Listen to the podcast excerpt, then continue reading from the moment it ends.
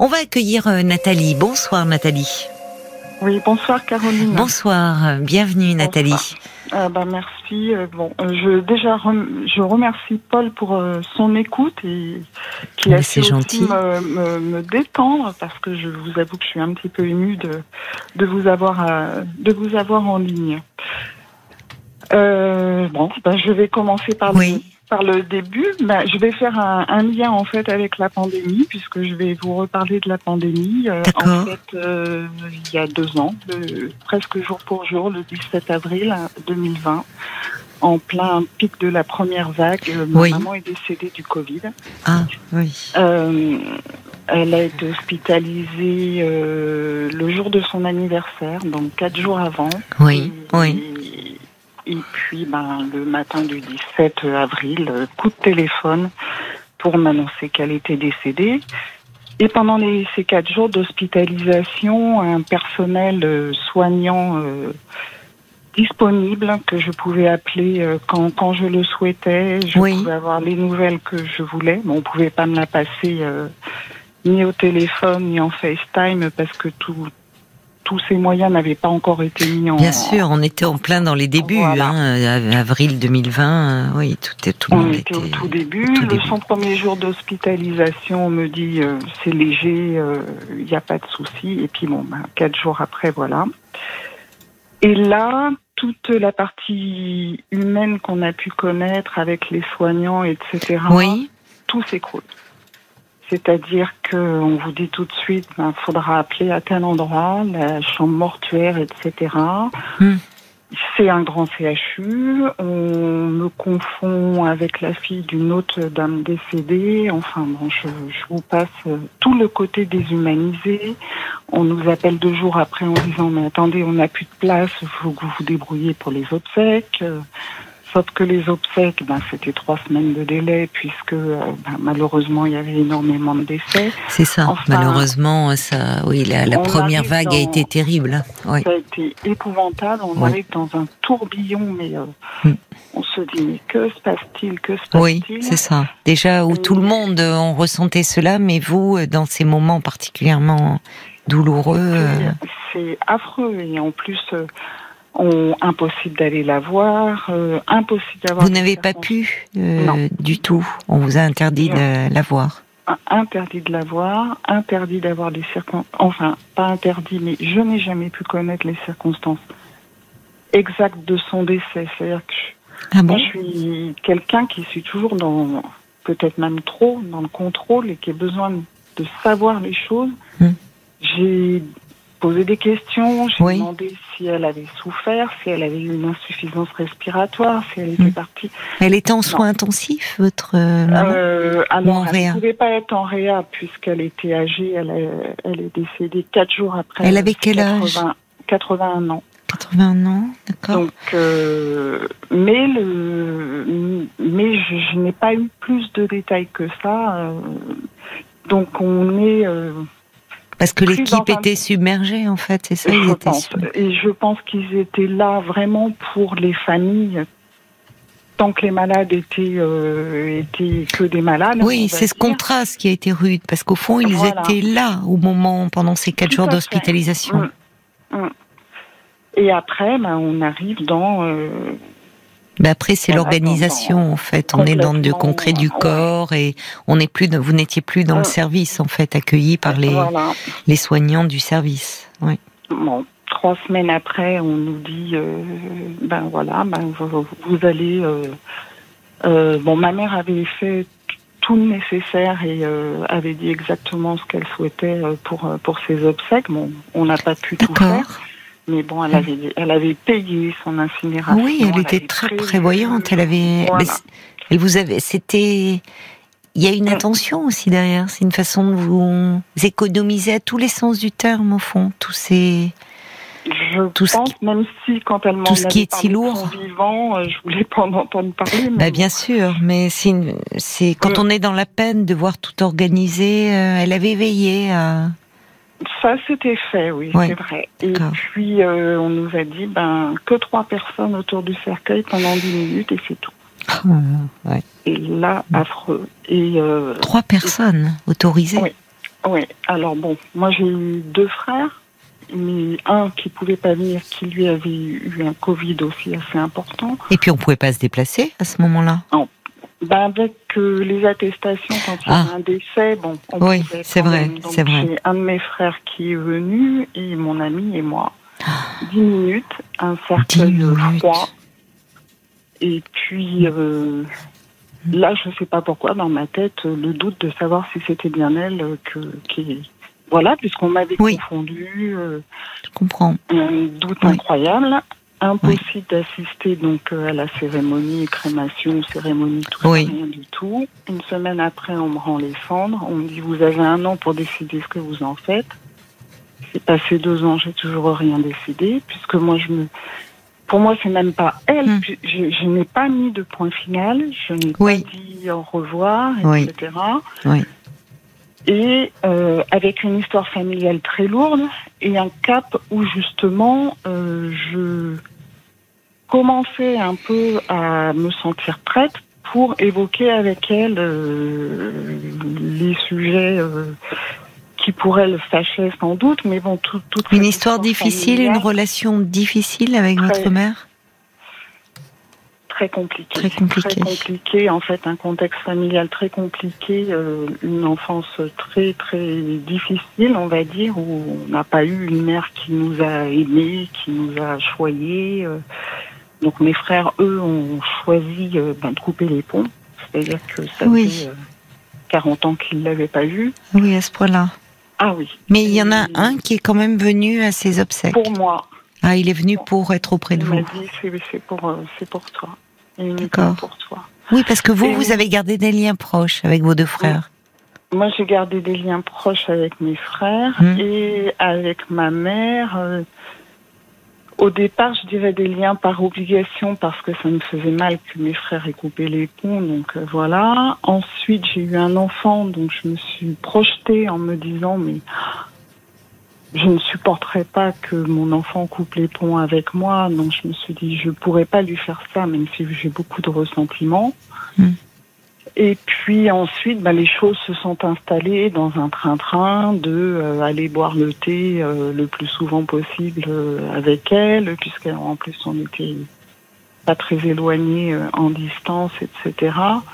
Mais où euh, il n'y avait pas de dialogue, c'est-à-dire que j'arrivais, euh, je m'asseyais, me préparais mon thé, euh, me caressais mon petit chien, et cetera. Euh, on parlait du chien et euh, des infos, et je repartais. Oui, oui. C'était euh, un peu comme un cérémonial, une chose que C'est je ça. me sentais parfois obligée de faire. Et puis, euh, une fois, deux ans avant son décès, euh, j'avais commencé à essayer de lui dire les choses, et puis je n'étais pas arrivée. Et là, je sentais, peu de temps avant la pandémie, mmh. que ça commençait à se décanter, et qu'on allait peut-être pouvoir en parler, et que j'allais peut-être pouvoir lui dire à quel point... Euh, voilà, je... je il y avait des, des, des choses qui avaient été compliquées et que, qu'il fallait qu'on en parle et qu'il fallait qu'on essaie de... de parce qu'il fallait que j'avance. Et vous puis, en aviez euh, parlé, vous euh, je pense à... Enfin, d'une euh, en thérapie ou pour que vous vous sentiez prête à ce moment-là, en parler ? Qu'est-ce qui faisait que vous vous sentiez prête au moment où elle est... Euh, un, en fait, c'était... Ma mère avait énormément de conflits avec beaucoup de personnes. C'est, euh, D'accord. D'accord. C'était, je ne sais pas pourquoi, c'était son mode de fonctionnement. C'était, mmh, mmh. c'était les voisins, c'était ses frères, c'était ses pères, oui. c'était sa mère, enfin, c'était tout le monde. Et euh, à l'occasion d'une fête de Noël, elle a, je connaissais ce mode de fonctionnement et je faisais tout pour l'éviter, euh, notamment vis-à-vis de mon fils, pour, pour essayer de faire en sorte qu'il ne connaisse pas trop... Euh, oui, d'accord, vous voulez le préserver. Cette, cette oui. Fête, voilà. Bon, même si mon fils est adulte, puisqu'il a, il a, il a trente ans, donc à l'époque, mmh. il devait avoir au moins vingt-six, vingt-sept ans. Et à, à l'occasion d'un Noël, j'ai senti oui. euh, que, qu'elle cherchait à créer un conflit entre mon fils et moi. Et ça, ça m'était insupportable. Ah oui. Et là, effectivement, ça a été le, le déclencheur où je lui ai dit, après je m'en suis horriblement voulu parce que... Euh, jamais je, je n'avais osé lui tenir tête, mmh. mais où je lui ai dit, tu n'y arriveras pas. Tout ce que tu as fait entre mon fils et moi, tu n'y arriveras pas.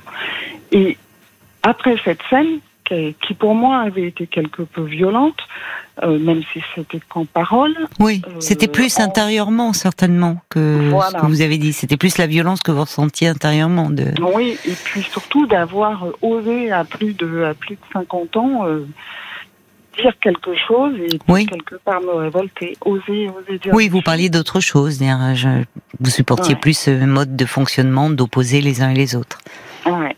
Bon. Et après cette scène, j'ai réfléchi, je me suis dit, mais il faudrait, il faudrait que tu, que tu lui expliques pourquoi tu lui as dit. Oui. Elle vous a pas demandé d'ailleurs, parce qu'au fond, c'est vrai, dire tu y arriveras pas, soit non. ça voulait dire qu'elle savait de quoi vous parliez, ou finalement non. dire de quoi tu parles au fond. Non, non, elle m'a... non. On est Dans une, on est dans une famille de taiseux, hein. Il y a énormément oui. de beaucoup de non-dits, de... beaucoup ouais. de non-dits, ouais. voilà. Ouais. Et donc elle m'a pas demandé. Et vous n'en avez jamais reparlé. Et je, je, je, et je me promettais tous les dimanches quand j'allais boire le thé de me dire il faut que je lui dise, il faut que je lui dise. Oui, mais en même temps, vous voyez à quel point c'est difficile à dire. Aujourd'hui, vous dites parce qu'elle n'est plus là, et c'est dur pour vous parce que vous dites j'étais sur le point de, mais au fond. Euh, ce qui est bien, c'est que vous ayez réussi, vous, à identifier ce qui se passait et à prendre de la distance. Je ne sais pas si le fait de, de mettre des mots, d'en parler à votre mère, au fond, aurait apporté euh, une quelconque, euh, un quelconque changement dans la relation. Était-elle à même, au fond, de, d'entendre ? Vous voyez ? Pour parler, pour dire, il faut avoir quelqu'un en face qui est prêt à écouter. Oui, sans, je pense que, sans doute, mais ce que je n'explique pas justement, c'est de ressentir un tel manque. C'est, je pense à elle tous les jours. Oui. Je, je, je ressens un manque qui... En fait, je me dis, mais quelque part, je, malgré tout, je l'aimais, parce que oui. je ressens un manque épou- mmh. affreux, et je me dis, j'aurais mmh. tant aimé être là dans ces derniers moments, j'aurais peut-être tant aimé, peut-être même lui dire que je lui pardonnais, alors que... tout n'avait vraiment pas été simple, mmh. et, et je, je, je, je me trouve dans un paradoxe, dans, dans, dans quelque chose où, oui, je comprends. Quelque part, l'impression d'avoir des comptes à régler, mmh. qui ont et pas de point final, et oui. d'un, d'un autre côté, me dire, mais, mais, mais, mais, mais mon Dieu, qu'elle me manque. Oui. C'est, c'est la mère... Euh, euh... la mère idéale qui vous manque en fait, c'est et le, le manque est d'autant plus grand. C'est, c'est en fait, je comprends que vous trouviez cela paradoxal, mais vous savez en clinique, euh, le, le deuil euh, d'un parent est, est beaucoup plus compliqué quand on n'était pas proche avec ce parent, parce qu'il y a tout ce qui a manqué qui ressurgit. Et qui ressurgit avec le fait qu'on est confronté là à quelque chose d'irréversible. Du vivant du parent, on peut toujours se dire « ça peut s'arranger ». Il est possible que l'on se rapproche. Ce que vous dites d'ailleurs à travers ces derniers moments. Vous voyez, là où beaucoup de personnes restent au fond dans... dans une tristesse, dans dire même dans ces derniers moments, on n'a pas pu se dire les choses, parce que souvent ces derniers moments, on pense que on les on les idéalise, on les sublime, on les redoute, mais on les idéalise comme si sur enfin un lit de mort, on allait pouvoir se dire euh, qu'on s'aime, qu'on mais en fait le le souvent le le, le deuil est compliqué. D'autant plus, alors il y a le contexte, j'ai relevé plusieurs choses. Vous dites le fait de ne pas avoir pu voir votre mère, qu'on vous ait confondu avec la fille d'une autre patiente, au point de vous dire devant le cercueil, mais est-ce que c'est bien ma mère qui est là ? Ben ça, euh, beaucoup de... Enfin, c'est, c'est revenu assez souvent dans la bouche des, des personnes qui ont perdu un proche pendant cette pandémie et qui, comme vous, n'ont pas pu non seulement aller à l'hôpital dans les derniers instants, mais n'ont pas vu le corps. n'ont même pas pu donner de vêtements. Vous voyez, le choix des vêtements, pour où finalement on se retrouve face à un cercueil et ça donne une impression d'irréalité. Déjà la mort, euh, dans, dans sa brutalité, il y a toujours quelque chose qui nous pétrifie, euh, euh, même si, même parfois dans des cas de, de longues maladies, il y a un moment où ce... Euh, Quand la, quand la mort arrive, il y a toujours une forme de sidération. Mais là, d'autant plus qu'en fait, vous quittez une personne. Vous parliez du cérémonial du thé, où vous allez, qui est dans sa maison, euh, qui et on vous annonce elle est hospitalisée, puis quatre jours plus tard, elle est plus là, et en fait, vous voyez un cercueil. Donc, il y a quelque chose qui est irréel. Et au point d'être... C'est même pas, enfin, ça pourrait faire penser à un déni. Au fond, c'est pas elle qui est dans le cercueil. Vous voyez, il y a une forme de, c'est pas elle. Mm. Il y a déjà les conditions euh, dans lesquelles elle est décédée qui compliquent beaucoup votre travail de deuil. Et puis, il y a le lien que vous aviez avec votre mère. Ce lien, au fond, qui a été un lien douloureux. Parce que euh, fait de, elle vous, elle vous manquait déjà de son vivant, au fond. Ce qui vous manquait, c'était cette proximité. Et ce qui vous fait dire que oui, vous l'aimiez, parce que on peut, vous étiez en attente, en fait. Vous restiez, vous demeuriez en attente que quelque chose se passe. Et vous rapproche, et vous permettent d'être plus proche d'elle. Non, mais c'était tout à fait ça. Et tout ce qui n'a pas mmh. été vécu, finalement, c'est comme tout ça, vous a, ça vous avait été volé. Alors, dans les faits, euh, personne ne peut le dire, mais vous savez, je, je pense que quand vous dites ça ne... ça, il y a quelque chose qui ne sera plus possible aujourd'hui, je reste avec tout ça. Que je ne peux pas dire. Si, il est possible justement là de d'en, d'en parler, ou même peut-être à travers une lettre. D'ailleurs, il peut y avoir quelque chose de, de symbolique, de fait. Pourquoi beaucoup de personnes qui ont perdu un proche pendant la pandémie, euh, on, on les, les, enfin les, dans les différentes religions, euh, euh, que ça soit les prêtres, les rabbins ou les imams, ont été euh, sollicités pour faire des Alors, moi, je vais dire dans, du coup, j'ai inscrite dans une religion catholique des messes, mais enfin, vous voyez, des pour célébrer, ouais. euh, rassembler, au fond, les proches. Euh, c'est-à-dire qu'il y a, on a besoin, en fait, d'humaniser la disparition. On a besoin de rituels. Et vous avez été privé de cela. C'est possible de le faire, peut-être après. C'est possible à travers, quand il y a ce que vous n'avez pas pu dire, parfois de, dans une lettre. Comme une lettre que vous écririez à votre mère, même si vous ne lui envoyez pas, mais quelque chose qui peut euh, être couché sur le papier.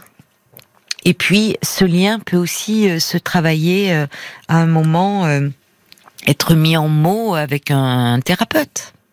Mmh. C'est pour ça que je dis souvent, quand on a une relation euh, comme ça, euh, qui est douloureuse, qui est compliquée avec un des parents, il vaut mieux travailler sur le lien du vivant du parent. Quand bien même on a pris la décision de s'en éloigner pour des raisons, euh, euh, pour des raisons légitimes souvent, parce que ou plus exactement parfois parce qu'on n'a pas d'autre choix, parce que c'est pour se protéger, parfois c'est une question de survie aussi psychiquement. Mais c'est important de travailler sur ce lien parce que sinon, vous savez ça, je l'ai entendu beaucoup de fois et on le sait en clinique que euh, tout ce qui a manqué du vivant du parent, il ressort avec une intensité encore plus douloureuse au moment de son décès. Parce que là, on est confronté à un impossible, à plus jamais. Et ça, c'est douloureux. Et donc, le manque, il est vraiment ravivé. Alors, évidemment, perdre un parent avec qui on a eu une relation de qualité, de tendresse, bah, c'est douloureux. Je vais, bien sûr, il y a le chagrin. Mais on peut d'autant plus intérioriser sa présence que l'on peut se raccrocher à un lien qui a été tendre et qui, au fond, perdure au-delà de sa mort. Parce que la personne n'est plus là, mais tout ce qui a été, qui a fait le lien, il, est, il reste, demeure toujours vivant en nous.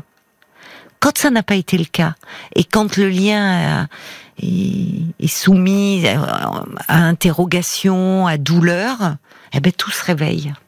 Oui. Et c'est ce que oui. vous êtes en train de vivre. C'est pas paradoxal, oui. en fait. Et puis on s'en veut aussi, parce que, que souvent, lorsqu'on, lorsqu'on pense aux personnes décédées, on, on pense au beau moment et on idéalise la personne. Oui. Et parfois, moi, le, comme je pense à elle, mais véritablement quotidiennement, parfois je m'en veux de penser euh, oui. mais mon Dieu, tu m'as fait ça, mais mon Dieu, tu oui. m'as fait subir telle chose. Je me dis, mais je me, je me trouve cruelle. Je me dis, mais, mais je me dis, t'as pas le droit. Tu, tu, ah si, tu, moi tu je. Tu idéalises pas, t'as pas le droit. Si, donc, mais, euh, mais parce que oui, il y a cette idéalisation de la personne disparue. C'est vrai. Euh, oui. Souvent, les morts, on les trouve toujours formidables. Ben on oui, trouve que oui. ça a été toujours... Et on ne, on ne retient de la personne que euh, les bons moments, les, les bons ouais. aspects de sa personnalité, alors que forcément, il y a eu aussi des aspects de la personnalité qu'on aimait moins, des choses qui ont pu nous décevoir ou nous faire souffrir. Donc oui, j'entends ce que vous dites, comme si euh, euh, vous vous perceviez... entre guillemets, comme une mauvaise fille, ou, ouais. alors que votre mère n'est plus là, d'avoir des pensées négatives à son sujet. Oui. Mais en fait, c'est, c'est votre lien que vous réinterrogez. Donc, il n'y a pas lieu de vous en vouloir. C'est ce lien. Et à travers ça, il y a aussi l'amour que vous exprimez. Parce que si, si c'est si douloureux, si vous pensez à elle tous les jours, si, euh, au fond, vous ressentez ce manque aussi intensément, ça montre à quel point vous étiez resté en attente vis-à-vis d'elle.